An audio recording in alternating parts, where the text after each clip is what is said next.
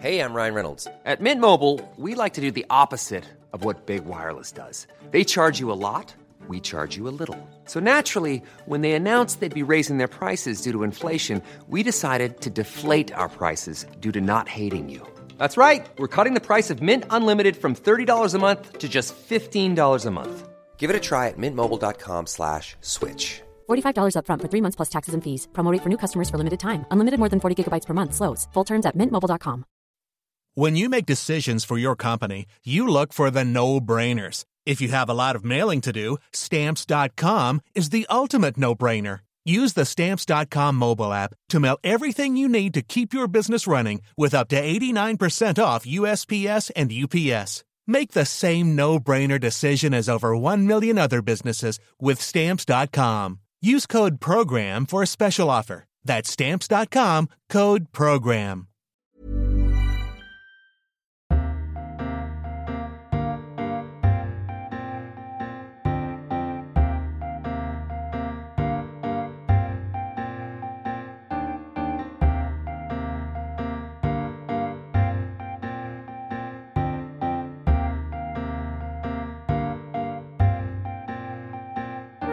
Welcome to this week's episode of the TLS podcast. I'm Alex Clark and Lucy Dallas, the TLS's arts editor, is here with me. Hi, Lucy. How are you?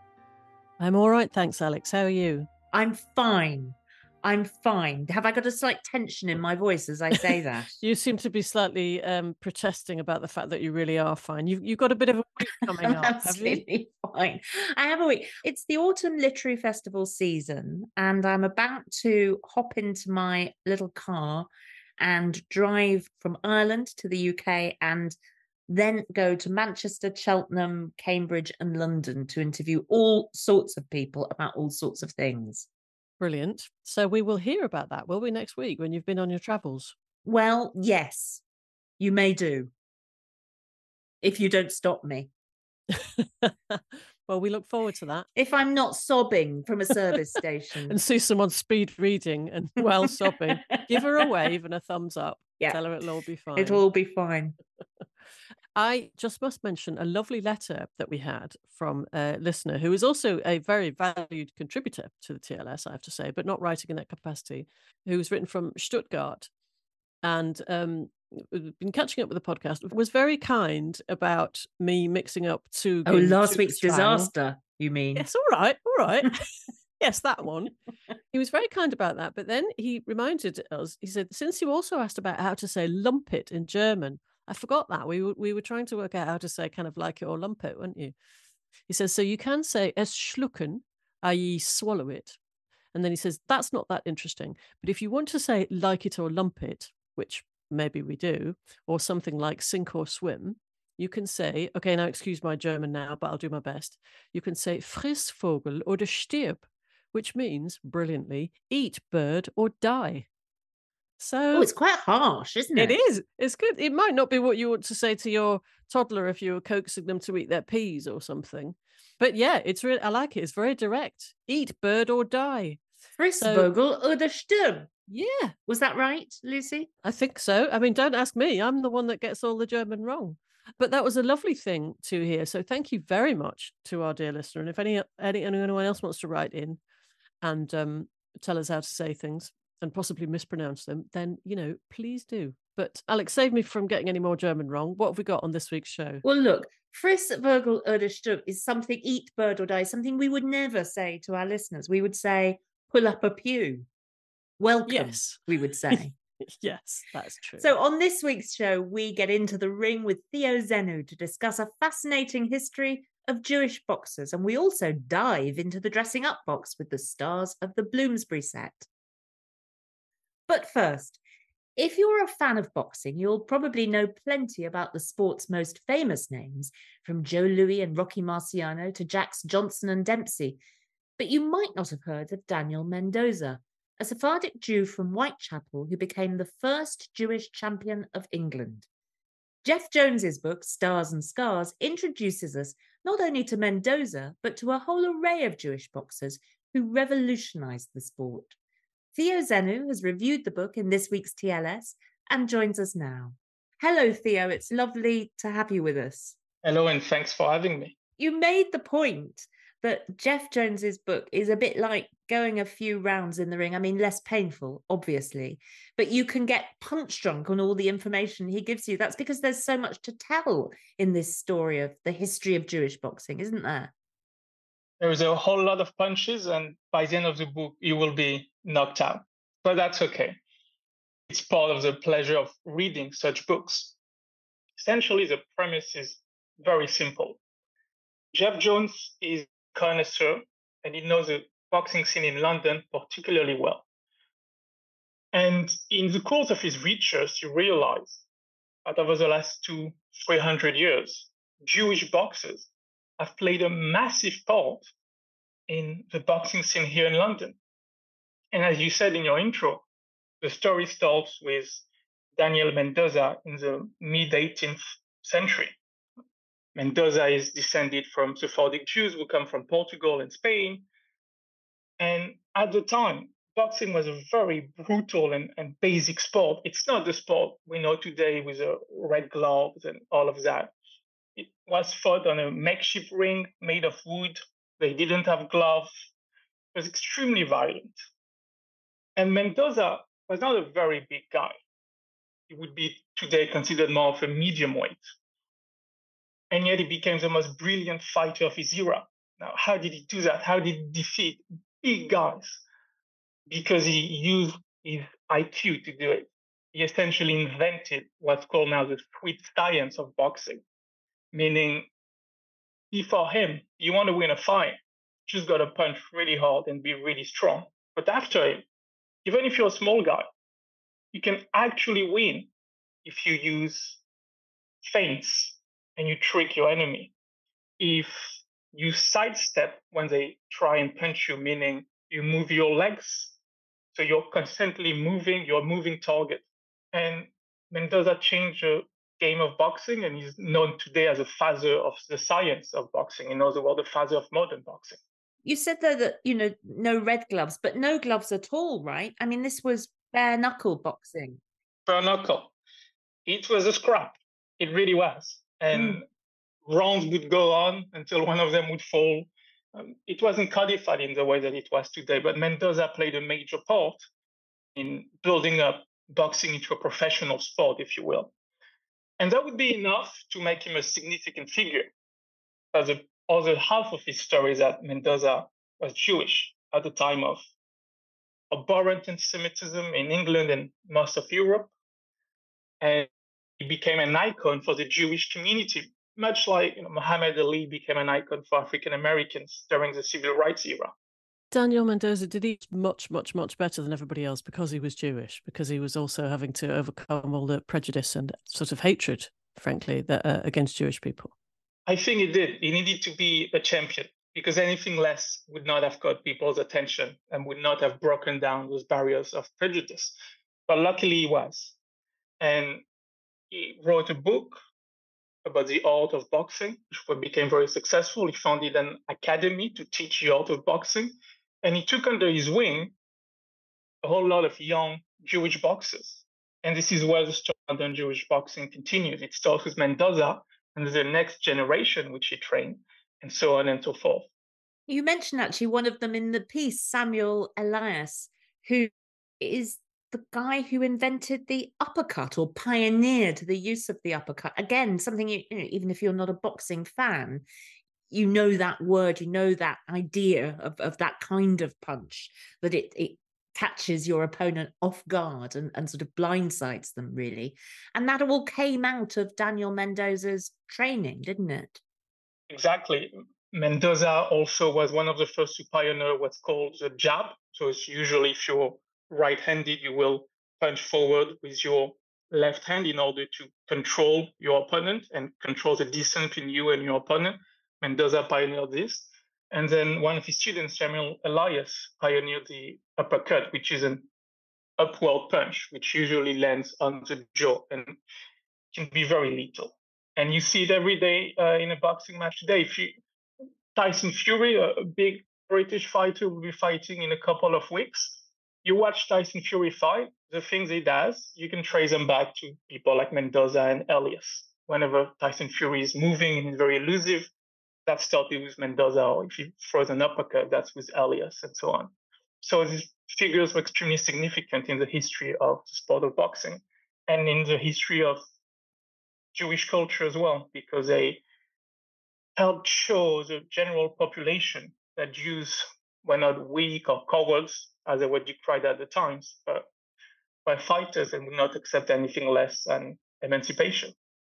Was that the prejudice of anti Semitism at the time that you could intimidate Jewish people because they weren't strong? Was that part of a stereotype, do you think?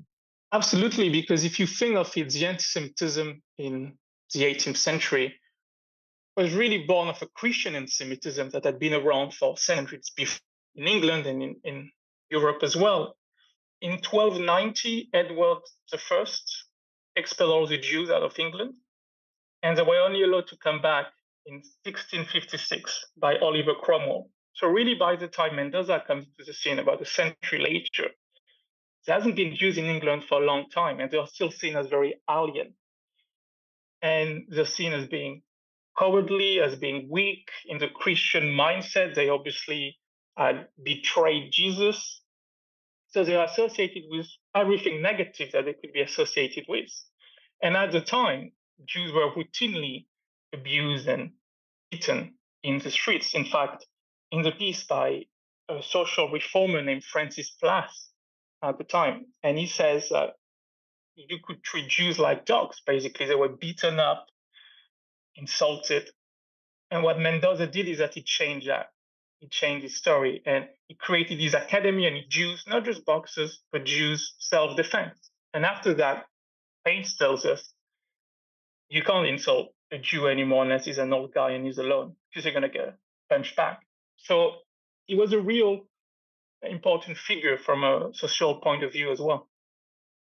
How had he come into boxing in the first place? And I was wondering about the kind of training route for him? I mean, did he train in a gym? Is it like that? I mean, were there gyms, boxing gyms and clubs? I've read that Jewish boys' clubs were associated with some of the academies and gyms that did spring up. There were a lot of clubs and gyms after Mendoza's day. But in his day, again, here we're talking when the 1760s, 1770s, 1780s, he learned to fight in the streets he learned to fight when people insulted him or his family. As a teenager, he worked for a greengrocer, was Jewish, that was constantly insulted by everyone else in the streets. And he used to pick up fights with everybody. And that, that's, that's how he learned to fight. And it's unclear how he first made a transition to professional, so called professional boxing at the time. But he learned in the street and used his mind. He basically realized that if he needed to defeat bigger people, it wasn't just enough to rely on his power because he didn't have a knockout power. So he generated it in other ways. And that really is still the foundation of the sport of boxing. And the fighters that are extremely successful, the Tyson Furies, they rely not just on power, but on technique, on being elusive, on timing. And Mendoza is the first one to have made that discovery, if you will, is like the Albert Einstein of modern boxing.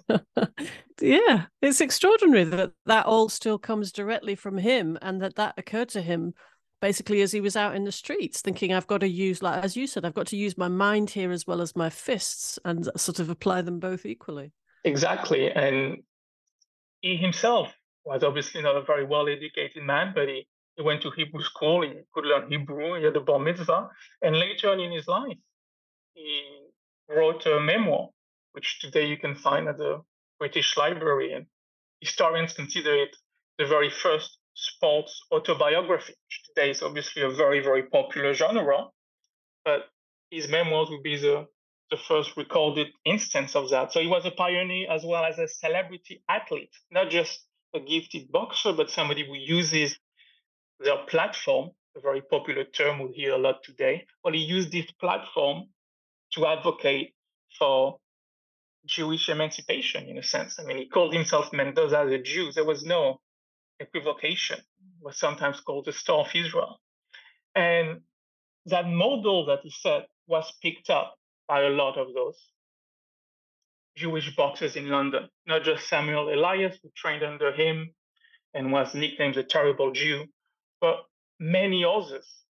You have someone like um, Harry Mizler, who in the 20th century competed for Great Britain in the Olympics in 1932. And he had a Star of David on his trunks. And a lot of them had Star of David on their trunks. They were not necessarily religious, but they were fighting for Jewish identity. It's interesting because, you know, we don't necessarily associate boxing now, the stars of boxing now, with Jewish sportsmen. And I was wondering why you thought that was, why we just don't align the Jewish community and the history of boxing. Is it to do with the ascendancy of Irish, Italian, African American, and Black and Asian British boxers, do you think, in recent decades? It's entirely that, that there are really no major Jewish boxer fighting today. And I'm sorry if Jewish boxers are listening to me right now. I'm sure they're very good, but there's nobody who stopped billing. There is one fighter in the MMA, in the UFC, Nathan Levi, but that's about it. And there are a few reasons for that. The first one is Jewish professional boxing in London really starts to die out after the Second World War. Because by that point, the Jewish community starting to do better, starting to assimilate in England. They are moving out of East London. And like you said, you have a new wave of immigration who comes. And they are the one who pick up boxing because boxing really is not a sport of the middle class. It's not really even a sport of the working class. It's really a sport of indigents, of people who have almost nothing. And nobody that grows up comfortably or grows up in modern society really wants to become a boxer unless they have no other options. It's it's a brutal sport. Theo, are you a great watcher of boxing? And Lucy, are you? We've never spoken about it. I'm not. No, I I find it actually quite difficult to watch. I do find that the science of it and the footwork and the movement around it quite fascinating, but I can't really watch it because it's too it's too much for me. I feel too bad for them in a very simplistic and nice. I just like watching people get hit. Theo, what about you? Uh, no, I'm a I'm a big fan. That's where my interest in the sport and in the history of the sport comes from. And what I think is very interesting about boxing is once you're in the ring, everyone is equal. So to come to your question, Daniel Mendoza might have faced a hell of a lot of difficulty being a Jew in the 18th century, but the second he stepped into a ring against a Christian English fighter, it didn't matter whether it was Jewish or the other one was Christian, whether the other one had more rights or less rights. It was about who is going to be the better man. So in that sense, boxing is a great equalizer. The best fighter always wins, and I think there is something very compelling about that, and that's why it's such a always been a tool for marginalized and oppressed communities to stand out. Yes, you make the point that it is it's an outsider sport, and Jews who themselves were at that point and at many points in history were outsiders and were made to feel like outsiders did gravitate towards it. I, I guess that still happens, as you say. There's something else is after Jews started to integrate and gain better situations in England and in the West,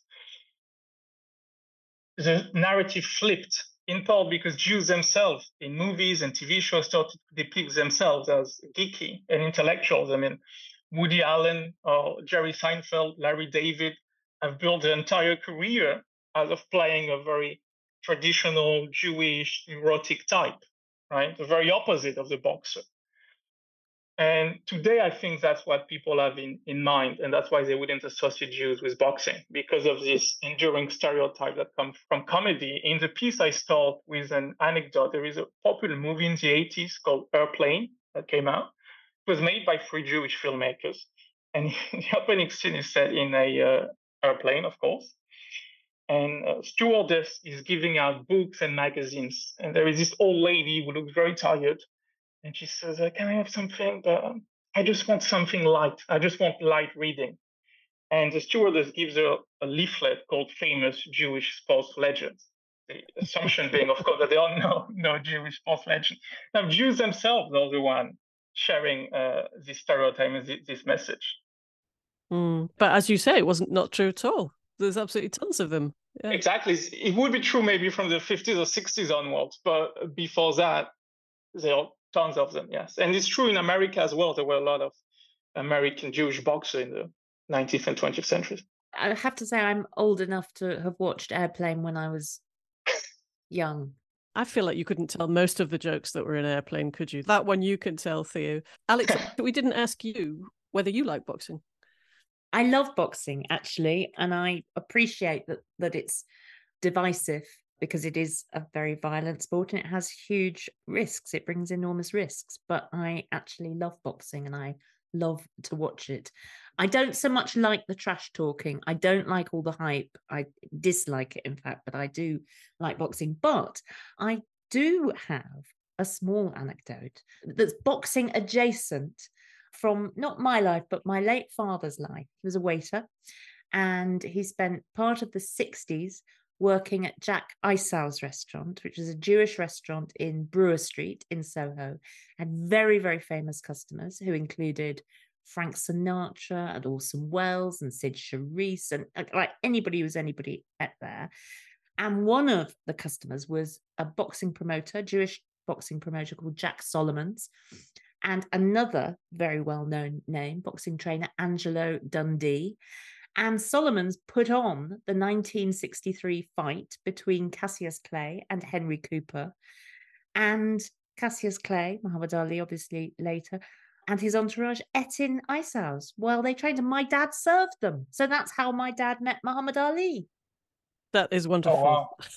That's quite a good story, isn't it? It's a wonderful story. And it actually sent me down a rabbit hole of sort of looking this up, and I found a woman who had written a piece about this very thing. Her father, who was called Jack Achilles, was the chef, and that, and there's a brilliant photograph of him pictured with Cassius Clay after having just cooked him. My dad said he ate steak, obviously, you know, because that's what boxers ate, and a lot of eggs, obviously.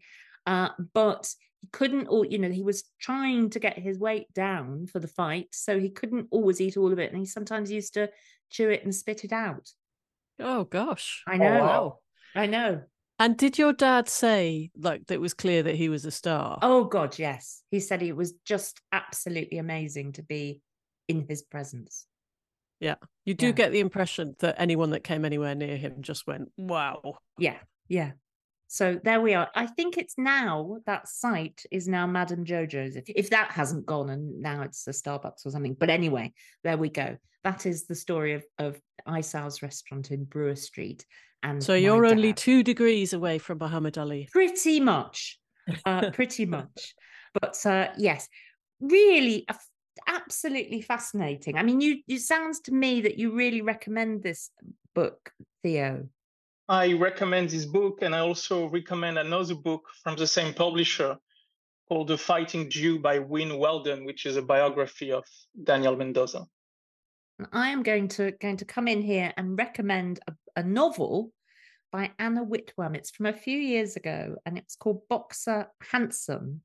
And it's interesting because it's about a young boxer in contemporary London whose, I think his father is Irish, but his, his grandfather, he has a Jewish grandfather who has been a boxer.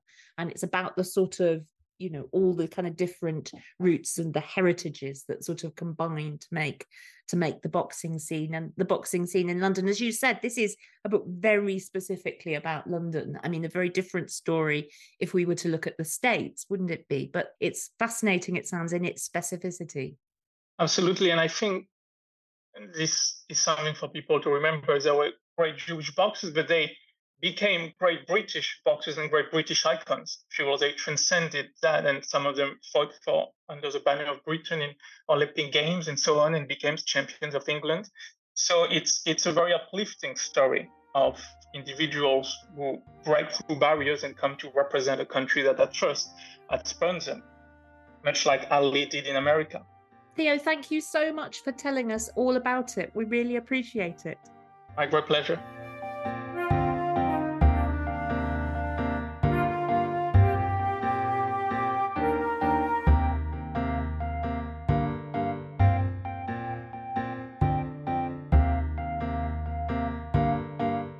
Still to come on the show how to pack for a weekend with Virginia Woolf.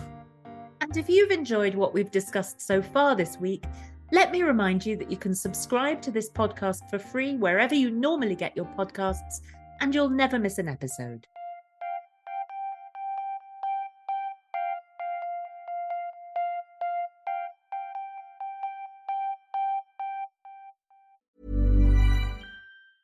A lot can happen in three years, like a chatbot may be your new best friend. But what won't change? Needing health insurance. United Healthcare Tri Term Medical Plans, underwritten by Golden Rule Insurance Company, offer flexible, budget friendly coverage that lasts nearly three years in some states. Learn more at uh1.com.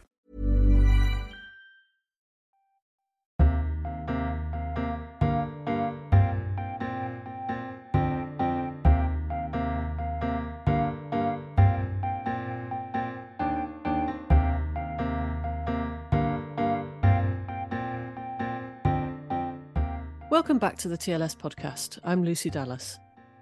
Now, when Virginia Woolf writes an invitation to T.S. Eliot to come and visit and says in her letter, bring no clothes, what does that mean?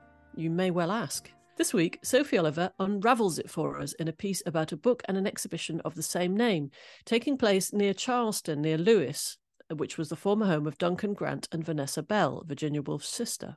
So we're delighted that Sophie can join us today to talk us through Bloomsbury, clothes, and the lack of them, and what they meant for each other. Sophie, many thanks for joining us. Hello. Hi. So, can you tell us what did bring no clothes mean really when she said that to T.S. Eliot, especially of all the people you would say it to? It's a horrible idea. He always looks the same, doesn't he? He like he just looks like a bank clerk because you know he is one. Yes, um, I'm not sure what his sartorial response was actually, but what she meant was bring no formal clothes. She was saying that you know she and Leonard Woolf don't bother to dress um, in a formal way. Um, they don't get dressed for dinner, for example. So Tom shouldn't either. It was an invitation for them to kind of be informal with one another, um, and it was in a way a kind of language, actually, a way of of, of sort of expressing, um, a way of behaving that Woolf had been um, experimenting with, along with other members of the Bloomsbury group, since they kind of tried to shrug off their Victorian heritage, really, since leaving home, and in the case of Vanessa and Virginia, trying to sort of experiment with new ways of living that often involved new ways of dressing. Um, sometimes even new ways of dressing could kind of help them behave in, in different ways.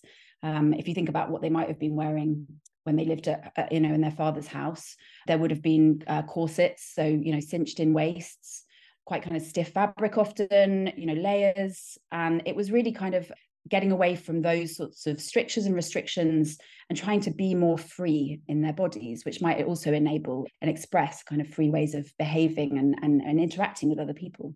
I have to say, there is nothing more terrifying than posh people telling you it doesn't matter what you wear.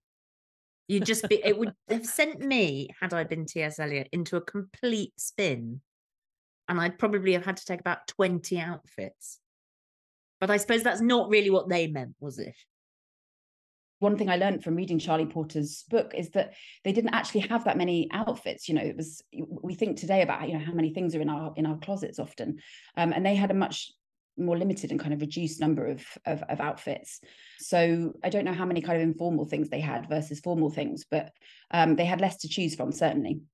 Hmm. It's a real signifier, isn't it? If you say bring no clothes, that means we're not doing the country house thing where you go up before dinner and you dress for dinner and it come uh, you know and it's very codified socially and sartorially i suppose. It's just it, it's basically saying we're not going to do that. This is not what we do. That was still quite radical wasn't it? Well that was in 1920 yes. Yeah absolutely. It was trying to say we're not going to do that. We're, we're going to do this other thing as well you know that we ha- we're going to have these less formal relationships between us. Um, this is the argument of, of porter's book essentially. And he's not so much interested in kind of social traditions and, and things like that but actually kind of erotics and, and love and who is allowed to love one another. You know the book is very much um, more so than the exhibition. The book is very much about about love um, and about the freedom to love who you want. And he suggests that we can read these people's clothes to sort of understand more about those impulses and desires that they wanted to be able to express. Mm. Because you say at one point that Duncan Grant, certainly of, of all of them, took Bring No Clothes pretty literally quite often. Very often naked in these photos. so that, that's one way of dealing with what to wear. Right, exactly. Looking very comfortable. I mean, of course, these photographs are staged, you know, and they were playing. Porter is is very interested in the place of the camera actually in their lives. There aren't very many photographs until a certain point, and then there are lots of photographs, and they're really kind of taking photographs of each other and playing around with these kind of new identities and new ways of behaving. And um, so there are lots of there's lots of documentation of of Duncan Grant not wearing very much and sort of sitting very idly and like he's just you know warm and and happy in his natural self. Mm-hmm. I mean, the South Downs isn't is often not very warm, so we we imagine it's at particular points of the year. But it's also, you know, that idea of the Victorian clothes, and particularly when it is dressing for dinner and that kind of formality, we obviously think of it as a form of display or displaying your wealth and taste. Also, a way of keeping the body covered and at arm's length. But I suppose it's in some ways, those very formal clothes are a protection of sorts. They are signaling intentions and they are creating distance between people that can be quite useful. And this, in a way, this is freeing, but it's also quite exposing, I would have thought, particularly if you're someone a bit socially ill at ease, like, for example, T.S. Eliot. Yes, and Woolf was too, actually. You know, Woolf had enormous ambivalence about clothes, although Porter is keen to stress how she dressed in order to feel this freedom that I'm talking about. She was particularly ambivalent about fashion, I suppose, and the way that sort of uh, is exposing, um, exposing of you know whether you're sort of um, the right kind of person, for instance. So there's lots of ambivalence here too. There are figures in the book and in the exhibition who who don't dress to feel free. In fact, you know, someone like Maynard Keynes is, is explored in the way that he wears a suit um, in order to sort of partake in and feel part of a very kind of formal language of, of power, of kind of male white privilege, you know, as, as an economist and someone who's sort of very displayed on the world stage. So he's kind of saying, I'm the grown up here. Yes, although then Porter does this very interesting thing of them reading the little clues for kind of a sign of him not being such a grown up. I mean, there's one pictures of uh, documents from his archive in the book Keynes's archive, uh, with this sort of code that people have not cracked yet, actually, but is thought to be a kind of notation of all the people that he's had sex with. So this kind of really quite, uh, you know, he's enjoying himself, and then there's a, a sort of a buttoned up image, uh, you know, a more kind of formal and sort of grown up image, as you say, in the suit. But Porter likes to read photographs of him where he's, for instance, kind of quite insists quite a lot on sticking his kind of crutch out. That's not less subtle. so that's that's porter's kind of a little sign that he reads as as as there being something kind of less adult less you know more more playful going on. Mm. and as you say a lot of it was bound up with gender and homosexuality wasn't it? They were trying to sort of escape the restrictions around them and also maybe show that that they were trying to escape those restrictions by the very clothes they wore. Yeah there's an important distinction there i think too an interesting one which is sometimes kind of an expression of feeling that you don't fit within the sort of official um, lines of, of gender or sexuality, for instance. So although Porter usually kind of concentrates on on the sort of original figures of Bloomsbury, at one point he does look at photographs of Carrington, who he thinks didn't think of herself as either um, male or female and kind of would be nowadays potentially a, a, non-binary person. That's his interpretation. And so he he reads her clothes as kind of expressing that um, non-conformity to the gender binary. And then there are other moments where it's actually about kind of not just expressing, but it's about kind of shaping a particular behavior, about actually allowing it. So there's this kind of tension between expressing something pre existing and then also sort of actually enabling something to happen for example, there are these, you know, photographs of of Woolf sort of larking around in a way that you don't often think of Virginia Woolf doing, where clothes, because they were freer, because there was more room in them, because they weren't kind of constricting, you know, she's able to move, is his argument. And that's with it brings these kind of other ways of behaving that they're made possible by clothes, not just kind of communicated by clothes. Again, it seems that there even seems to be a sort of touch of ambivalence about that too, or ambiguity. The, the way that you describe it that she would favor these sort of long line cardigans and skirts and the rest of it which of course would give you a great deal more freedom to to move around but is also a way of a, a sort of shapelessness that's a way of kind of disguising your own ambivalence towards your body because they were all clearly aware that there, there were bodies beneath these clothes Yes. And Woolf never really solved that. There's a line in an essay of hers where she she talks about this kind of this thing that she hasn't quite solved this idea of the body of her body. And i think there was always an ambivalence around that for her. And yet she thought that clothes were you know they were ways of thinking. So she had this notion of frock consciousness which was about um, when you're dressed you think in a particular way you, you you interact with the world in a particular way you know clothes are conditioning the way that we are that we that we be in the world. Um, this was what she she thought of as frock consciousness. And yet that still is a kind of is about clothes as an interface rather than the body beneath I think you're right that there are sort of some deep seated ambivalences about bodies that aren't quite solved, except in, in the case of, of Duncan Grant. Mm-hmm. One of the things I, I thought was so interesting about it and thinking about their clothes and the way that they displayed or did not display themselves was how interested they were in decoration. You know, how it's what we associate with Charleston, isn't it? The very intricate homespun sort of omega workshop decoration you know it's all kind of free art in a way you know just things that you would paint yourself and i'm always trying to replicate it in my house it never works. But you know there was this idea that things had to be beautiful that you should make your surroundings beautiful and touched by your own art. But there's a kind of difference between that and, and the person I think in some cases they were actually of a piece. You know, I'm thinking of Vanessa Bell, who made a lot of her own clothes, as well as all of the work that she did on decorating Charleston and the Omega workshops run by Roger Fry. So I, I think there's a sort of, you know, this the self as an object to be to be beautified is part of their philosophy, actually, in some cases. There are wonderful photos of her in these kind of slapdash clothes that she'd made that sort of really have that fresh, free kind of philosophy that was behind Omega workshops and behind behind Charleston as well. A sort of slightly unfinished. Uh, Roger Fry even kind of connected it to a sort of, you know, what we would call now a kind of primitivism, a sort of that it's there's something uncivilized about it in in in those terms. You know that it was associated with other with other cultures, that there was this other way of of living that could be accessed if we only kind of reject some of the, our formal training and those sorts of things. Mm. And in terms of the actual clothes, as you say, the actual clothes they were wearing, you say there's not many left, are there? There's not many actual examples of, of what they wore. So what, what is there at the exhibition to fill in the gaps if we can't really see much of what they were wearing? Yeah, I think Porter and Charleston, and it's worth saying actually that this exhibition is is at a new space. So um, we don't see these Bloomsbury responses to clothes in the context of Charleston. It's at um, a new gallery. Oh, sorry, yes, it's not in Charleston. It's not in the house, is it? Yeah, it's in um, a new space in Lewes in this reclaimed kind of 30s building um, in the new gallery spaces there. So um, there is really an opportunity to kind of step away a little bit from what we know about Bloomsbury, which is so sort of set and, and kind of lives at Charleston in a way.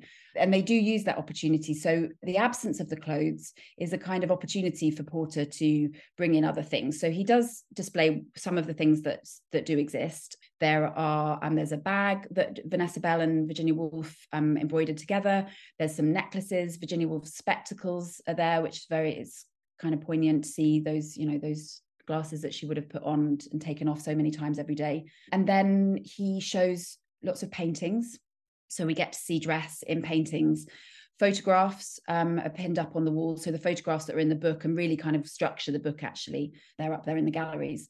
But then the main thing he does, and this kind of really brings Bloomsbury into the 21st century, is to show the work of contemporary designers who have been inspired, influenced by Bloomsbury.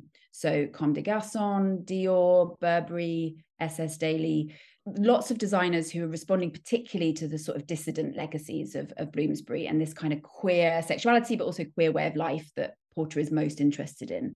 So the designers have lent their clothes to the exhibition. So in terms of the sort of material objects, it's mainly those, and then they are displayed in and amongst uh, paintings, um, these other objects that I mentioned, smaller objects and photographs, until you get to the penultimate room of the exhibition, and then there is a long case of Ottoline Morrell's clothes, which have survived. So a number of those are in a collection at the Fashion Museum in Bath, which is closed at the moment. So they were able to lend all these.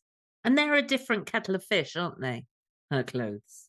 Yes, although Porter tends to read them in the same sort of way. So what you've got there are um, you know, to look at them, they seem old fashioned. You know, they seem sort of uh, theatrical and these like big leg of mutton sleeves. Um, brocade or velvet is often used. A bit like Edith Sitwell, someone like that. There's a sort of self-conscious anti-fashion element to them, um, not wanting to to be of the time, and instead to kind of hark back to another time. But that in itself has a, is a form of freedom. You know, to be anti-fashion, I suppose, is to sort of create a space for yourself to be something else that isn't constrained by contemporary expectations of how somebody would would dress they're just wonderful to see actually because it's the moment where this thing that porter is trying to do which is to read clothes for attitudes behaviors feelings in fact he does that wonderfully well actually in the book with the photographs but it's only really with ottoline morrell's clothes that you you get to see those material qualities that he's using to to sort of piece together this this way of living that he likes so much about bloomsbury Mm. And this is something that you're working on, isn't it? Your own book that you're working on is about the history of modernism in clothes. Is that right? It is, yeah. So much like Porter does, I am taking items of clothing, you know, particular garments. It's focused on women, uh, women modernists, and I take a, a, garment per chapter, and I use that garment. Either somebody wore it, or they designed it, or they were um, they were photographed in it. Uh, they made it even sometimes, and I take those garments as a way to read that woman's life and their work and their contribution to modernism. And what I'm really interested in is something that Woolf said about uh, about history and um, the way that certain things are kind of written out of history. And what she wanted was to capture the will o' the wisps, she called it, those things that sort of aren't written down in books, uh, feelings, moods, memories uh, that often sort of escape official versions of history. And clothes are such a brilliant way of accessing those things. So I use those sorts of readings, material readings, to direct the things that I want to say about these women's lives, about their work. It's a way to access some real complexities too, because of course, as we've discussed, not everybody felt sure about clothing. And Woolf, for one, you know, was alive to lots of the possibilities and including feminist possibilities of clothes. But of course, there are all sorts of constraining aspects to close. So they're a brilliant way to think about particular figures' responses to modernity and uh, to experimenting with new ways of, of writing and making art and living in the details that are often lost. And who are some of the things and people that you're writing about? So yeah, uh, Woolf is in there with Vanessa Bell. There is actually an existing garment which which isn't included in the in the Charleston exhibition, which is up in Edinburgh, which I'm looking at. Something that she made she made herself, Vanessa Bell, bought in 1913 and then continued to sort of adapt and amend uh, over the years. Zora Neale Hurston, Gertrude Stein has these wonderful waistcoats in her archive um, that Alice Toklas made for her. Sonia Delaunay and her, the wonderful um, abstract kind of patchwork coats and swimming costumes and things that she made. There, it's a mixture of, of you know things that do exist and then a bit like with Porter's exhibition, things that don't exist anymore apart from in documentation. Mm. It's a completely fascinating area, and apart from anything else, I have never heard the phrase "frock consciousness" before. it's very good. it's very useful. Yeah it's in a diary she said you know she she listed that she wanted to explore these different ways of thinking about consciousness and one was the party consciousness mm. which is mm. of course what she's sort of doing in mrs dalloway i suppose and then the frock consciousness which you know she also does a little bit in in mrs dalloway we all know it to be true don't we that what we wear sort of influence how we're interacting with others and the, the, the lens that we see the world with yeah, and sometimes if it's a big occasion, you think hard about what you're going to wear, or if it's a difficult occasion, or you know, sometimes you wear it like armor, and sometimes you wear it because, as you say, so that you can run around. It's just a very good phrase, frock consciousness. I was very struck in the piece by you end the piece by saying that one of the things that Charlie Porter writes about is that he was inspired to make his own clothing and taught himself, schooled himself in the ways of Bloomsbury's own rather sometimes a bit hit and miss making of clothes. Yeah, absolutely. I think he's really following in Vanessa Bell's footsteps here. And the book is is personal, you know, as well as having this argument about Bloomsbury and a sort of philosophy of living. He's really using making clothes, teaching himself how to make, you know, t-shirts. He starts quite basic, and then actually by the end he's made a jacket, which is really quite imp- impressive. But deliberately sort of intuitive, not worried about, you know, the established patterns or the ways of doing things but sort of following his his nose i suppose and you know his hands as he's making these things to make things that allow him to feel free So it's it's sort of an embodied book in that way that he's really thinking about his own experience as a as a middle aged uh, queer man. That's how he explains it. Someone who's going through bereavement and loss, and sort of reassessing, I think, what uh, what life is about and what what it all means and how he wants to live. And he really sees the Bloomsbury figures as people that he that he he learns a lot from, as you say, that he's kind of bit schooled in how to live, but also how to how to dress in a way that might make him feel the freedom that he sort of wants. And the exhibition is on, as you say, it's not in Chelsea, but in, in Lewes, very nearby, until the beginning of next year, I think. That's right. It's a really fantastic opportunity, actually, for people who don't have, you know, can't get out to Charleston. You know, if you don't drive, it's a bit difficult to get out there. So it's lovely. You just hop off the train Lewes, and it's right there. Um, and it's a lovely reclaimed space. They haven't built a new building. And they've described it as a bit of an experiment, actually, in, in sort of what a community uh, art gallery, new art museum could be like. And it seems like a really fitting first exhibition for that. Well, thank you so much for guiding us around it and and for raising our frock consciousness, Sophie. Thank you. yeah, pleasure. Thanks for having me.